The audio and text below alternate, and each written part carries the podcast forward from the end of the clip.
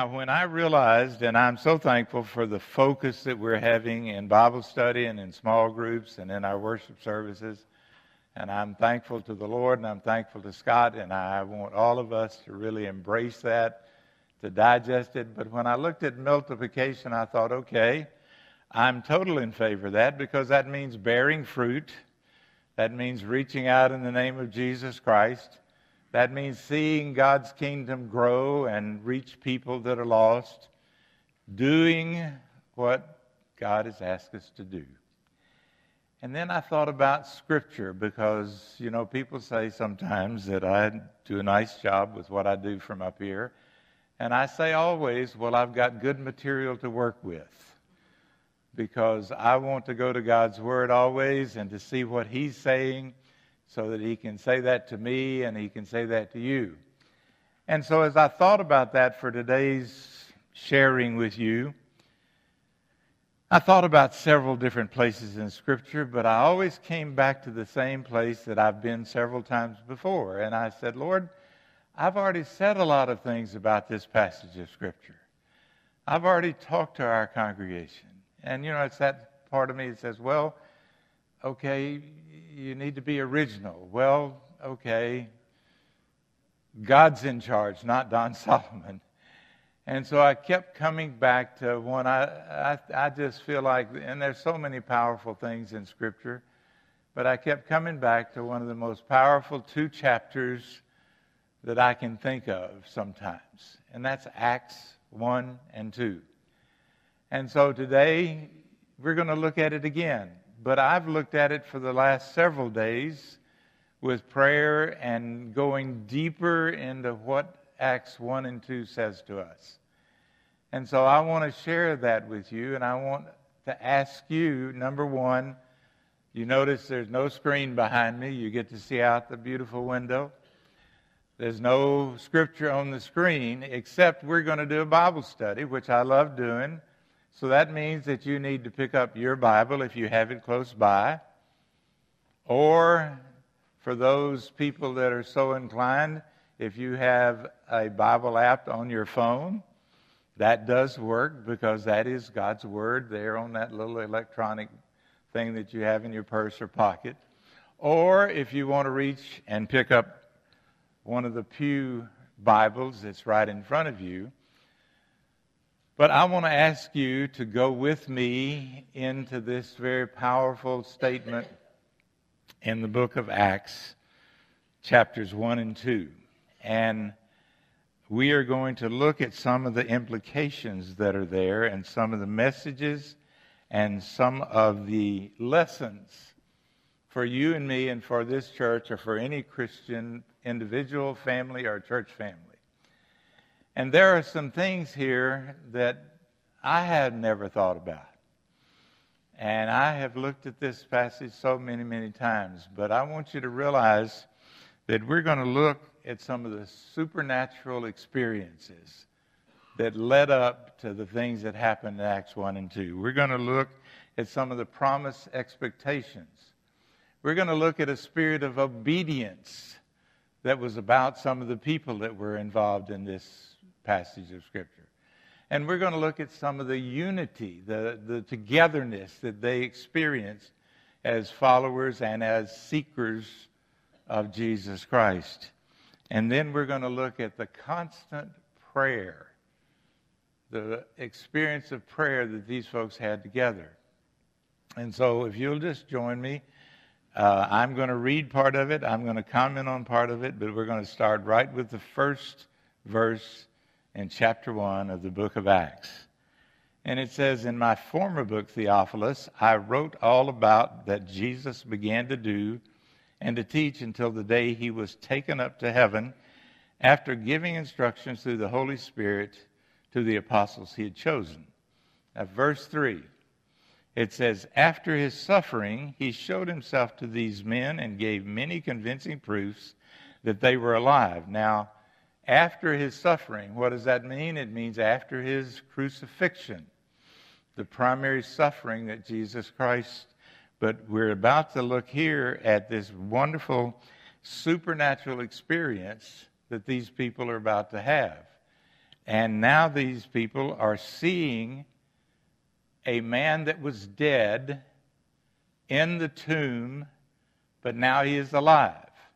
Now, I want you to realize that all of these characteristics that we're talking about are foundational for bringing about the, the presentation of the Holy Spirit and for Peter's sermon and for 3,000 people to be saved and for the church, the church to be born because this day of Pentecost in Acts 1 and 2 is the birthday of the church. And so here we are looking at the fact that these people are experiencing something supernatural, something that I've never experienced. I've never looked and physically seen a man that was dead, buried in a tomb, and now is standing before us speaking words to us. But that is what Jesus did because it says he showed himself to these men and gave many convincing proofs that he was alive. He appeared to them over a period of 40 days and spoke about the kingdom of God.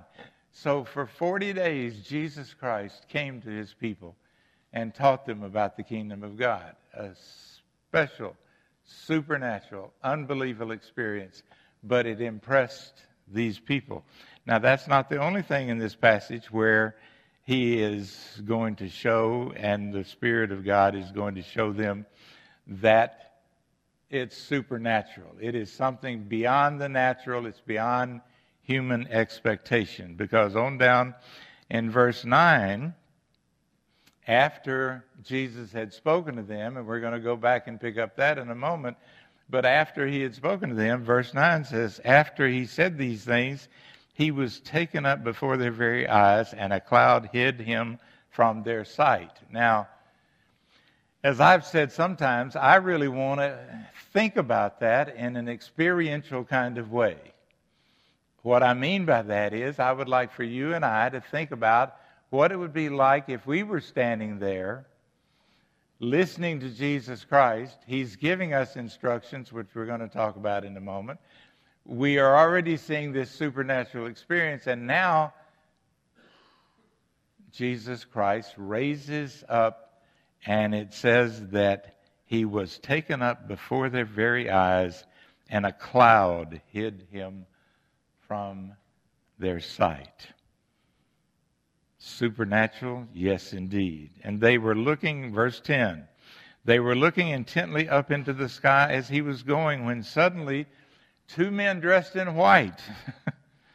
the supernatural continues two men dressed in white stood before them, and they said, Men of Galilee, why do you stand here looking into the sky? This same Jesus who has been taken from you into heaven will come back in the same way you have seen him go into heaven. Now, that's one of the promised expectations. Please remember, part of what I'm saying is all of these things that we're looking at right here are foundational and their cultivation for the Holy Spirit coming. The Holy Spirit has not shown himself yet. That's coming in chapter 2. But this that these folks are experiencing is foundational cultivation for the Holy Spirit coming. And so there are promised expectations here. Because go back to verse 4. We see something that Jesus is saying to the people. It says, On one occasion, while he, Jesus Christ, was eating with them, he gave them this command Do not leave Jerusalem, but wait for the gift of my, my Father's promised, which you have heard me speak about. For John the Baptist, excuse me, for John baptized with water, but in a few days you will be baptized with the Holy Spirit. Now, this is a promised expectation. Think about when you get a promise when somebody that you love and trust promises you something, aren't you expectant of that coming? You trust that person. You believe that they promise that they're going to be there, or they're going to do thus and so, or they're going to take care of you in this way. You trust that. Well, here Jesus is saying that you're going to get a power that he has spoken about. Now, has he spoken about it? We sang a song earlier about breathe on me the breath of God. Well, Do you remember the night that Jesus was crucified? He appeared to the disciples in, the, in an upper room. Now remember, the disciples were running scared. They had seen Jesus hang on a cross.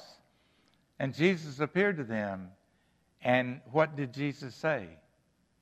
He said, I'm breathing on you, and I'm going to breathe on you the breath of the Holy Spirit. Jesus has spoken about the Holy Spirit. He's taught his disciples. And now he is promising them that if they will follow his command, they're to wait for the gift that the Father has promised, which he has spoken about, and that is that they will be baptized with the Holy Spirit. Now remember, this is in chapter 1. The Holy Spirit is coming in chapter 2 but this is a promised expectation. Now, for just a moment, please think about what Jesus has promised you and me. What would, did we just celebrate a moment ago? The King is coming. Now, do you believe that? I hope so. Is that a fantasy? No. And we believe that because we trust the one who has promised that. Well, that's what these people are going through. And that's part of the lesson for you and me as we gather here today is that when Jesus promises something, it is fact. Now, sometimes when you and I promise something, we might get a little shaky. Now, I got a little clue for you. In loving relationships and in family relationships and in church relationships, when you promise something, then leave, live up to your promises. Because what does that produce? Trust. What is trust? Lots of things, but it's also foundational for secure relationships. So Jesus is to be trusted, and here he is promising and creating expectations. And then there's another place here in verse 8 he says that they will receive power when the Holy Spirit comes on you. Okay? There's the Holy Spirit promised again. Jesus is saying, you can trust this, you can depend on this, that the Holy Spirit is going to be a part of your life. And so, spirit, supernatural experiences, promise expectations, and then part of this foundational for the Holy Spirit coming is that the people, now listen carefully, the people have to be obedient. Now, what does that mean? You know the, you know the word, you know the concept. My question to myself and to us is do we live up to it?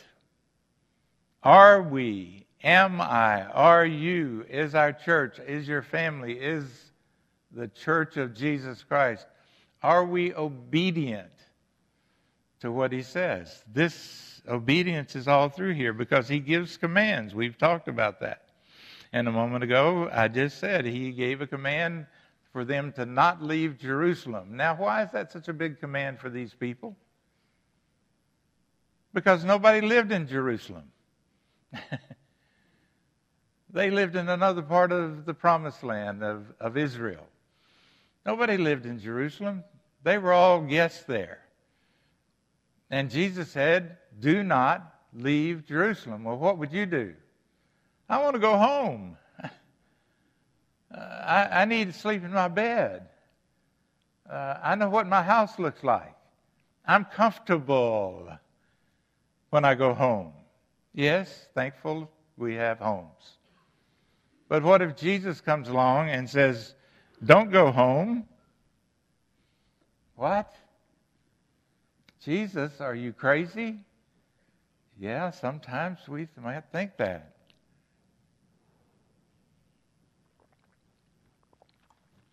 But he says, don't go home. Or go here, or go there, or do this, or do that. Who's in charge of your life? now, I've said this, and it's not easy for us but we don't belong to ourselves. Now, if you disagree with me, please come and talk to me sometimes because that's a tough concept. But you don't belong to yourself, and I don't belong to me. And I've been bought with a terrible price, and it's called the cross of Jesus Christ. Same with you. That's part of why you're sitting here today. Well, then, since we don't belong to ourselves, who do we belong to? We call Jesus Lord and Master. Well, that's why he gives commands. And we are to be what? Obedient. That means that when he shows us something, tells us something, teaches us something, or calls us to do something, then we are to do that. And in doing that, we are honoring our Lord and Master. And also, guess what? Then we are creating peace in ourselves. I promise you, one of the things that I deal with so much in counseling and in ministry is Christian people that do not live in obedience.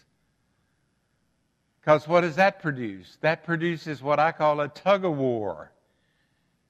Because you and I belong to Jesus Christ, and we are to live accordingly, and we are to obey. And then when we don't obey, there is a tug of war. Now, the end result of that tug of war is a concept called guilt. Hmm. Yeah. Because if your values and my values indicate that we're to be this way, or to do this and to be obedient to our Lord and Master, and then we don't, then there is guilt that is the result of that. And you know what happens next? You end up in my counseling office. and I would love to be put out of a job. And I mean that. I know that that will never happen, unfortunately but I want us to be obedient. And that's what these people were going through. They were being called to obedience. And they were to stay in Jerusalem. And they were to be his witnesses. You will be. Verse 8. There it is again. You will be my witnesses in Jerusalem and in all Judea and in Samaria and the uttermost parts of the earth. That is a command. I've said that. But the command brings about obedience. Obedience brings about fruit bearing or multiplication or being witnesses to the Lord, for the Lord. And so here, again, building up to the Holy Spirit coming into their lives, they are being obedient. Now, I also want you to realize that these folks, there was a whole group of people that had been following Jesus, and they were experiencing this other concept called unity. Now, I know, and you know, that in Scripture there are all sorts of references to Christian people being unified. That means being of one mind and one effort and they they they were operating here in the first chapter of Acts. They were operating in a unified spirit as they were serving the Lord, as they were learning, as they were moving toward the Holy Spirit. And after they saw Jesus go up into the sky, what did they do? Remember, Jesus said, Go back to Jerusalem, stay in Jerusalem, do not leave Jerusalem. Well, in verse 12, it says, Then they, that's the whole group, not part of the group, the whole group, then they returned to Jerusalem from the hill called the Mount of Olives, a Sabbath day's walk from the city. And when they arrived, they, I'm emphasizing they because it doesn't say part of the group. It doesn't say a few of them went back to Jerusalem and the rest of the folks went home to Galilee. No, all of them. There were, as best we understand, there were about 120 followers of Jesus Christ at this point. And it says they went back to Jerusalem, and when they arrived, they went upstairs to the room where they were staying. This is in verse 13 of Acts 1. And they then, in, in verse 14, they all joined together. They, they, they, they, they were unified. They were not partial.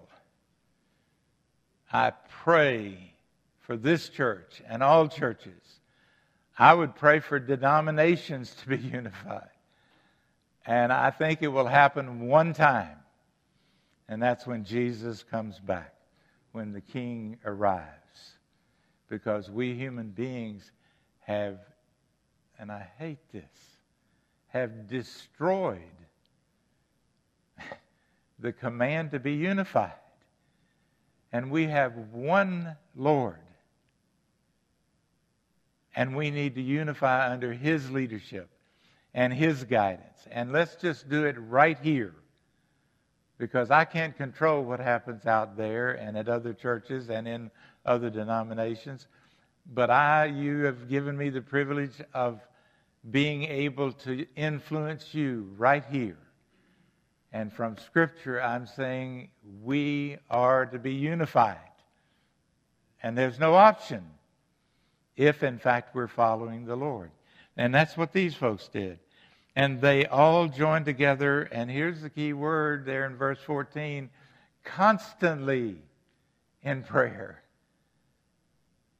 We believe from looking at how the scriptures put together that these folks were in prayer together constantly for 10 days. Have you ever been in a 10 day prayer meeting? Maybe we need a 10 day prayer meeting. Maybe we need to be in prayer constantly as Christian men and women, seeking the Lord and following Him. Remember, this is all a part of the foundation. They've had supernatural experiences, They've had promised expectations. They have been obedient to, to the Lord's commands. They have been unified and they have been together constantly in prayer. And then what happens in chapter 2? The Holy Spirit comes.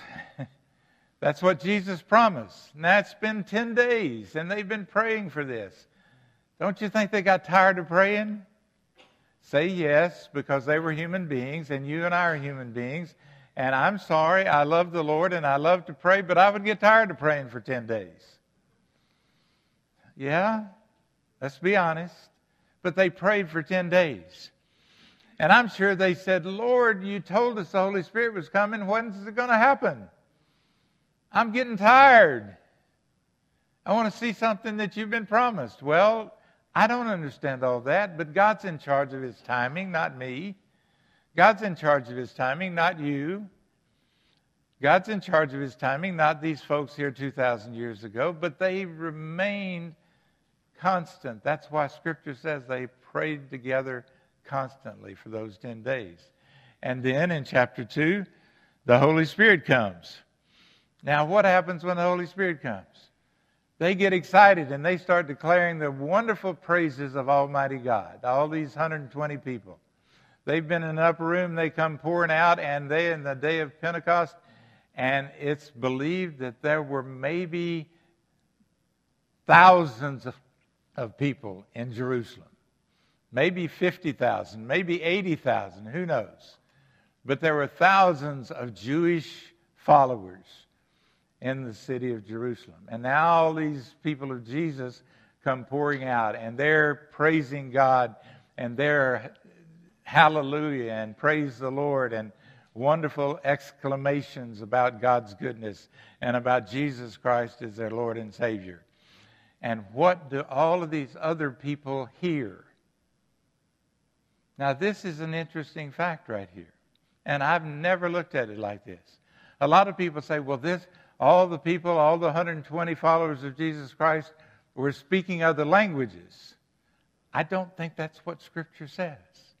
Let's read it here for a moment. It says, A crowd came together in bewilderment because each one of this, this is in verse 6 of chapter 2. A crowd came together in bewilderment because each one heard them speaking in his own language. Each one heard them speaking in his own language. Now, there's a miracle going on here. There is a supernatural experience going on here. But I have realized from studying and thinking about this that the miracle is in the hearing, not the speaking. Now, there's debate about this, but that just, it says that each one heard them speaking in his own language, there in verse 6. Verse 7 Utterly amazed, they ask, Are not all these men who are speaking Galileans? Then how is it that each of us hears them in his own language? It's a miracle of hearing. And God is doing something powerful here in the Holy Spirit's presentation. And then in verse 9, it lists 15 yeah, go in there and count them if you need to, but I'm just telling you there are 15 different nationalities, people from different countries. Look at it in verse 9. Parthians, Medes, Elamites, residents of Mesopotamia, Judea, Cappadocia, Pontus, Asia, Phrygia, Pamphylia, Egypt, and parts of Libya and Cyrene, visitors from Rome, Cretans and Arabs. They were all hearing the praises of God from these 120 people, filled with the Holy Spirit, they were hearing in their own language. A miracle. The Holy Spirit has come to declare to the people. Now, this is part of what, about, what is about to happen next. Because what happens next? Peter stands up and he preaches. That's another miracle. And do you realize this? That's why I say this chapter 1 and chapter 2 is just packed. Because preacher, uh, Peter had never preached a sermon before. He had never gotten up in front of a crowd. And now he's in front of thousands of people. And not just fishermen, these were thousands of Jewish educated followers of Almighty God in the Jewish faith. And they were there for the festival of Pentecost and Peter is preaching, and then the wonderful miracle of people being saved. We know that story. I've preached on that story. But this is what happens when people are given a foundation and they accept it as these people have had. They have been in these supernatural experiences and promised expectations, and they've experienced it days and weeks and months, really of unity and obedience to who and to whom? To Jesus Christ and to his commands and to his Spirit. And now they're filled with the Holy Spirit and they are experiencing all this. And then 3,000 people were saved. Now, here's an interesting fact that I want you to grasp, and I will move toward concluding here. I promise I'll be through in at least an hour, okay? But the fact is, is that these people, these 120 people, now are seeing 3,000 people saved. Now we've got 3,120 people. Now, there is no way we know who was from all of these different lands. But remember, there's maybe 50, 60, 70,000 people in Jerusalem celebrating Pentecost. Now, a portion of those, and they some people estimate, and it is totally an estimate, a portion of those 3,000 people were from Jerusalem. Some people say maybe 25% of them. So, what is that if you do the math? Maybe 750 people from Jerusalem. But that means you've got 2,225 people who are from out of town. And guess what? They didn't get enough traveler's checks to do all this that they're about to do. They were just going to come for a couple of days. And then they were going to do what? They were going to go home. But now they are believers in Jesus Christ. And a lot of us believe, and I believe this, that what happened with these people is that now they are the church, they are the church family, and they are staying in Jerusalem for a period of time. Now, where did these thousands of people stay? Well, if there's 750 people from Jerusalem, it means that there were a lot of houses that were really crowded. Now, I want you to think about that. You got 750 people, you got 2,000 plus people who are from out of town. They're going to move in with you. But now, what are they doing as they move in? What is their lifestyle? This is not a rowdy bunch of folks. These are people that believe in Jesus Christ and have been baptized under the preaching of Peter, under the guidance and the power of the Holy Spirit. And now they are in Jerusalem causing upheaval and havoc, not in a bad way, in a powerful way. And this is the, the multiplication. We've gone from 120, we now have 3,120. Now they're going to be in Jerusalem for a period of time, and I don't know if it was a week or a year. There's no way to really tell. But I want you to look in chapter 2, and we have studied this, and it is very powerful, and it is what happened to these people that experienced these previous things. And in chapter 2, verse 42 through 47, listen carefully. They devoted themselves to the apostles' teaching and to fellowship, to the breaking of bread, and to prayer. Devoted. That's another word for obedient. That's another word for being obsessed with the truth of Jesus Christ. And the, the apostles were teaching them about that. And now this church that has these 3,000 plus people, and they're living all over the place in Jerusalem with other believers, they are devoting themselves to the apostles' teaching and to fellowship and to breaking of bread and to prayer. Everyone was filled with awe, and many, many wonders and miraculous signs were done by the apostles. What does that mean? That means that the supernatural experiences are continuing because the Holy Spirit is involved in these 3,000 plus people. And it says, verse 44, all the believers were together. What is that again? That's unity. Do you see how this whole thing is just wrapped up in the principles of Almighty God, which are still the principles by which you and I are to live today? that all the believers were together and had everything in common, selling their possessions and good. They gave to anyone as he or she had needs. Now, what is that? That is ministry. They are taking care of people that have needs. That's part of what we're to do now and today. So they are taking care. And then verse 46 every day they continued to meet together in the temple courts and they broke bread in their homes and ate together with glad and sincere hearts. Verse 47 praising God and enjoying the favor of all the people, and the Lord added to their number daily. Yes, the sermon topic, the title today as is that, and the Lord added. Why and how did he add? He didn't come in and just take them by the hand he worked through 3,120 people and birthed the church here in the second chapter of Acts. And he added to their number every now and then? No. No. I wish, I pray.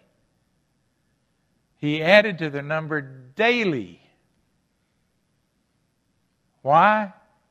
Because of all this that we've just been talking about.